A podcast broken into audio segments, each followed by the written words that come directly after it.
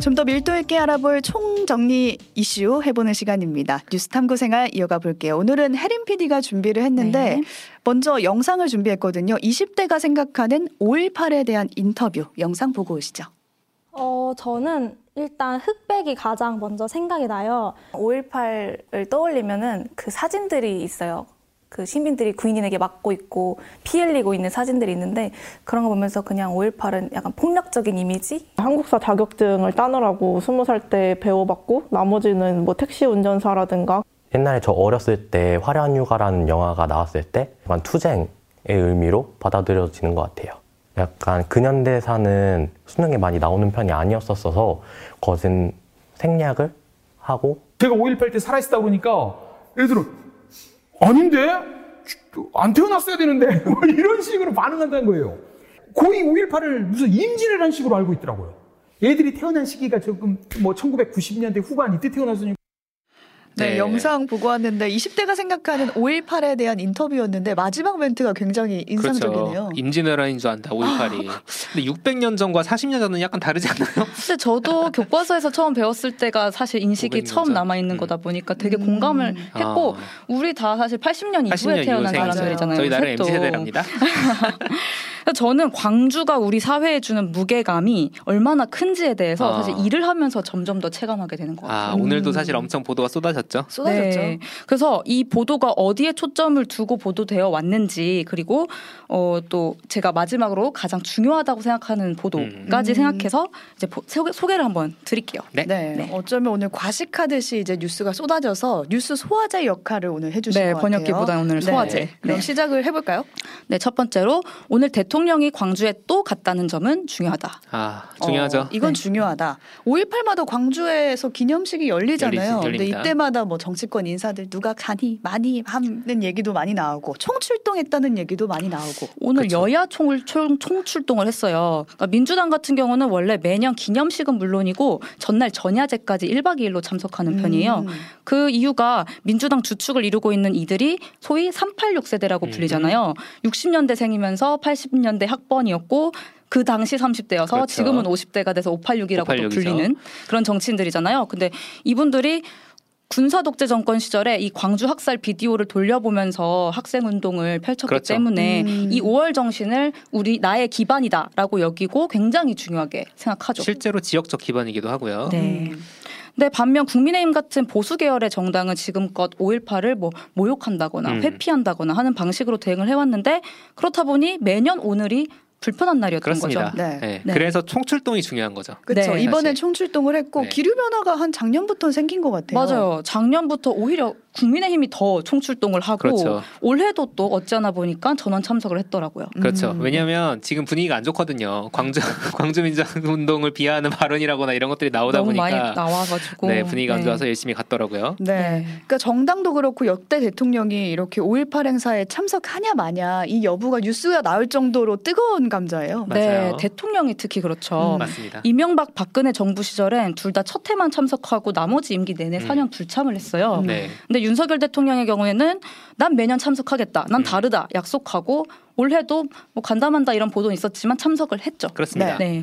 두 번째라서 약속 지키기가 그렇게 어렵지 않은 것 같긴 하지만 네, 그렇긴 하지만. 네. 아, 물론 기념사에 영혼이 없다고 뭐 그런 비판을 지금 나왔죠. 받고는 있지만 네. 어쨌든 그래도 갔잖아요. 네, 일단 그렇죠. 가, 갔습니다. 갔죠. 네. 네.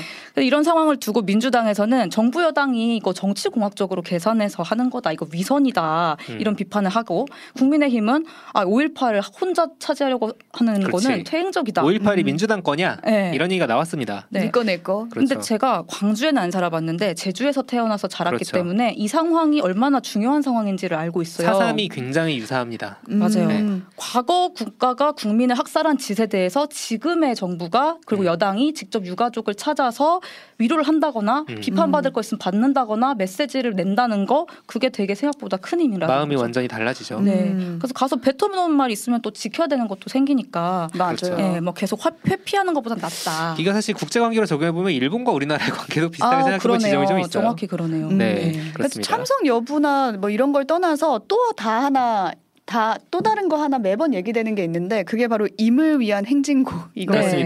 다들 아시는 노래인가요? 뭐 원래? 5.18에 대해서 공부를 해야 되니까. 아, 불러보진 않았어요. 한 저도 번도 직접 사실 가사를 알라고 함- 뭐 말하라고 하면 아. 못 말하는데 네.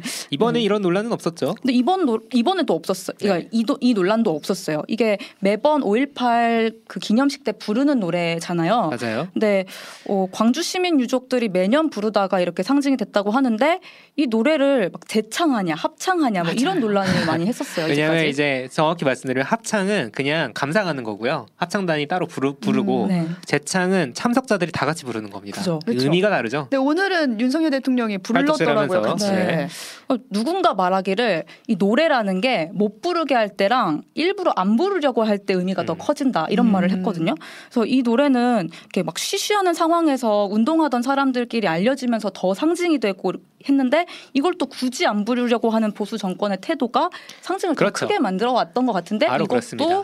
뭔가 논란이 없었다. 그러니까 윤석열 대통령 같은 경우에는 이런 부분에 있어서 논란을 만들지 않겠다는 생각은 확고한 것 같아요. 네, 왜냐하면 네. 지금 개헌을 한 해 만에 하고 있긴 하지만 5.18 정신 헌법 전문에 담아야 된다는 얘기를 대선했기 때문에 네. 5.18에 대해선 최소한 다른 방식으로 가겠다 기존 내 보수 정당과는 그게 있었고 위한 행진곡 얘기를 하다 보니 떠오른 장면이 있습니다. 음. 어떤 자 작년에 작년이에요 2022년 5월 18일 민주당의 박지원 당시 비대위원장이 이거를 악보를 잠깐 봤어요 노래 부르다가 음. 근데 노래를 못 외웠다는 이유로 갑자기 여당 야당에서 동시에 공격을 받았습니다. 네. 네, 노래 못 국민의힘에서는? 성의 네. 없다 음. 이러고 민주당 지지자들이 이거를 또 받아가지고 그때 박지원 위원장은 비판을 했었죠. 뭐 아무리 어려도 그렇지 민주당 대표라면서 그걸 컨닝하냐 뭐 이런 음. 말들도 하셨는데 어, 했는데 외워갔어야 되나요? 네. 그러니까 않죠? 여야가 좋은 노래 같이 부르자는 건 이거 음. 좋은데 그들의 새로운 공공의 적이 신참 여성 정치인이라는 게좀 많은 함의점을 준다는 생각을 좀 하긴 했어요. 그때 좀 오버라는 생각이 들었죠. 네. 사실 이게 뭡니까?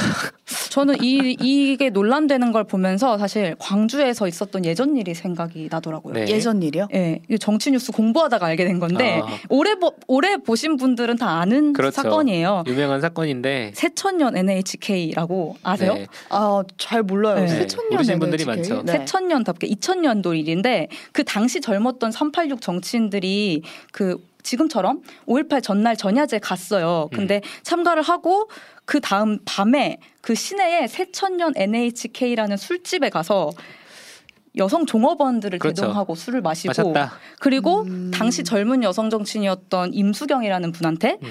각종 여성 비하 발언과 심한 뭐 방송에서 지금 말을 할 수 없는 그런 음. 욕설을 해서 도덕성 논란에 올랐던 일이 있어요. 이게 그딱 일이 폭로가 저- 됐어요. 네, 네. 전야제에 일어났다는 게 참 애매하네요. 그러니까 5.18에 이게 뭐 참. 왜 갔냐는 거죠. 그러니까요. 네. 그래서 임수경님이 그때 했던 내용이 말했던 내용이 저는 선배들이 아가씨 나오는 술집에서 술을 마시, 일- 마실 수 있다고 생각한다. 근데 5월에 광주에선 그래서는 안 된다. 음. 광주에서는 그때 시끄러운 음악도 그렇죠. 안 틀고 맞아요, 먹고 맞아요. 노는 일 자체를 자제한다. 근데 음. 광주 정신을 기반으로 당선됐다는 사람들이 이렇게 광주 정신을 밟냐? 음. 이렇게 이게 말을 되게 했어요. 중요한 부분은 뭐냐면 지금은 좀 다를 수 있어요. 음. 지금은 사실 5.18에 대해서 여야가 같이 가잖아요. 음. 근데 2000년은 그러지 않았어요. 음. 2000년만 해도 훨씬 더 5.18에 대한 왜곡된 왜곡 뉴스가 훨씬 많았고 음. 당- 보수 정당에선 당연히 비- 그 비- 그쪽에 더 힘을 실어주는 상황이었기 때문에 약간 더 엄숙하고 음. 되게 지켜야 될 무언가가 있었던 거죠. 음. 말도 안 되는 일이었죠.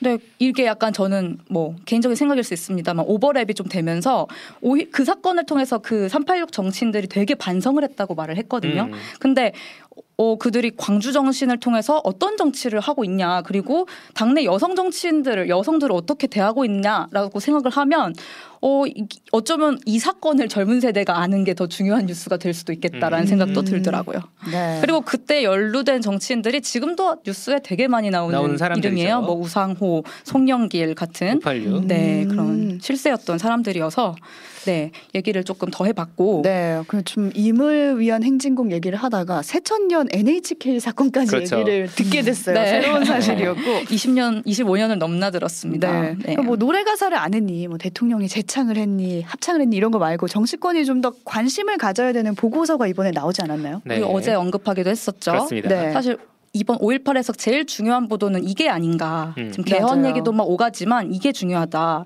5.18 조사위 계엄군 시민의 최소 50여 차례 발포. 음. 네, 이 네. 기사가 떴었는데 어제 오뜨밀에서 잠시 언급을 했었는데 지난 화요일에 5.18 진상조사위가 최종 대국민 보고회를 가졌다. 그렇습니다. 이 뉴스였고 음. 당시에 계엄군이 시민을 향해서 최소 20곳 이상 음. 50여 차례 걸쳐서 발포했다. 이 사실이 이 보고서에 실렸어요. 그러니까 최종적으로 원래 밝혀졌어요. 많이 알려졌던 사실이긴 하지만 음. 국가에서 이제 공식적으로 만든 조사 위에서 발표했다는 게 되게 중요하고 이거는 이게 제가 방송 시- 시사 방송 시작한 거랑 거의 배를 같이 하는데 어. 무려 거의 4년 가까이 네. 3년 5개월 동안 조사한 결과죠. 그걸 아주 촘촘히 분석을 3년 동안 음. 뭘 했겠어요. 음. 정말 촘촘히 분석을 했고 이 과정이 과거 국가가 숨겨왔던 학살을 빼박 공식적인 사실로 빼박. 이제 네. 인정받는 네, 빼도 박도. 못하게 그렇죠. 맞습니다. 인정받는 그런 소중한 과정인 거잖아요. 맞습니다. 근데 이게 현실에서도 사실로 인정받느냐는 맞아요. 조금 다른 음. 얘기일 수도 있는 게 저는 5.18의 미래를 보면 아 5.18의 미래를 제주, 제주 4.3을 보면은 좀 이 미래를 알 수 있다라는 생각을 좀 되게 하거든요. 아까도 말씀하셨지만 비슷하죠. 네, 정말 비슷한데 그래서 갖고 온 기사가 하나 있어요. 최근에 제가 제주의 소리라는 음, 지역 신문에서. 읽은 음. 기사가 있는데 도서관에 갇힌 제주 4.3 진상 조사 보고서 왜곡 펌- 폄훼 도서는 활개 이게 뭐냐면 제주 4.3이 2000년에 특별법이 제정되면서 정부 주도 하에 비로소 제대로 된 진상 규명을 해요. 네. 그리고 3년 뒤에 지금처럼 정부 공식 보고서를 발간을 해요. 음. 네. 이거에 근거해서 노무현 대통령이 공식 사과를 했고 도민들이 그때 정말 많이 울었거든요. 이거 진짜 중요한 일이에요. 네, 그 진짜 비슷하네요. 국가가. 5.18 진상조사위가 지금 보고서 내놓은 거랑 이제 괴가 좀 같네요. 내놓을 예정이에요. 네. 네. 그렇죠. 네. 근데 20년 지나서 기자가 제주도 주요 도서관에 갔는데 전부 보고서 대출은 안 되고 그 보고서를 비판하거나 왜곡되는 대출은 또 오히려 대출이 가능하다는 그런 거예요. 책들은 대출이 가능하다. 네. 그리고 뭐 북한에 의한 폭동 이런 현수막 막 제주 시내 버젓이 아니. 최근에도 4.3 관련해서 폄하하는 정치인 발언이 문제가 됐습니다. 맞아요. 네, 네.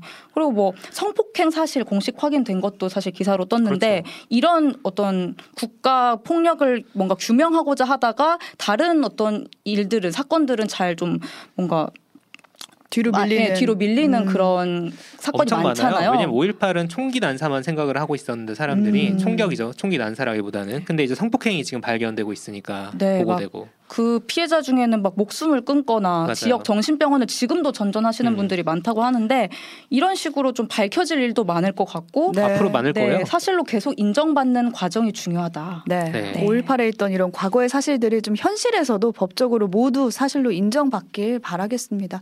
여기까지 5.18에 기억할 만한 뉴스 전해드렸고요. 네, 오늘 2부에서는 경제 초보들을 위한 꿀팁을 전해드리는 서현미의 돈터치미가 준비되어 있습니다. 네. 끝까지 함께 해주시기 바랍니다. 네, 꿀팁 얻어가시고 신혜림 PD, 조석영 PD와는 여기서 인사 나누겠습니다. 고맙습니다. 감사합니다. 감사합니다.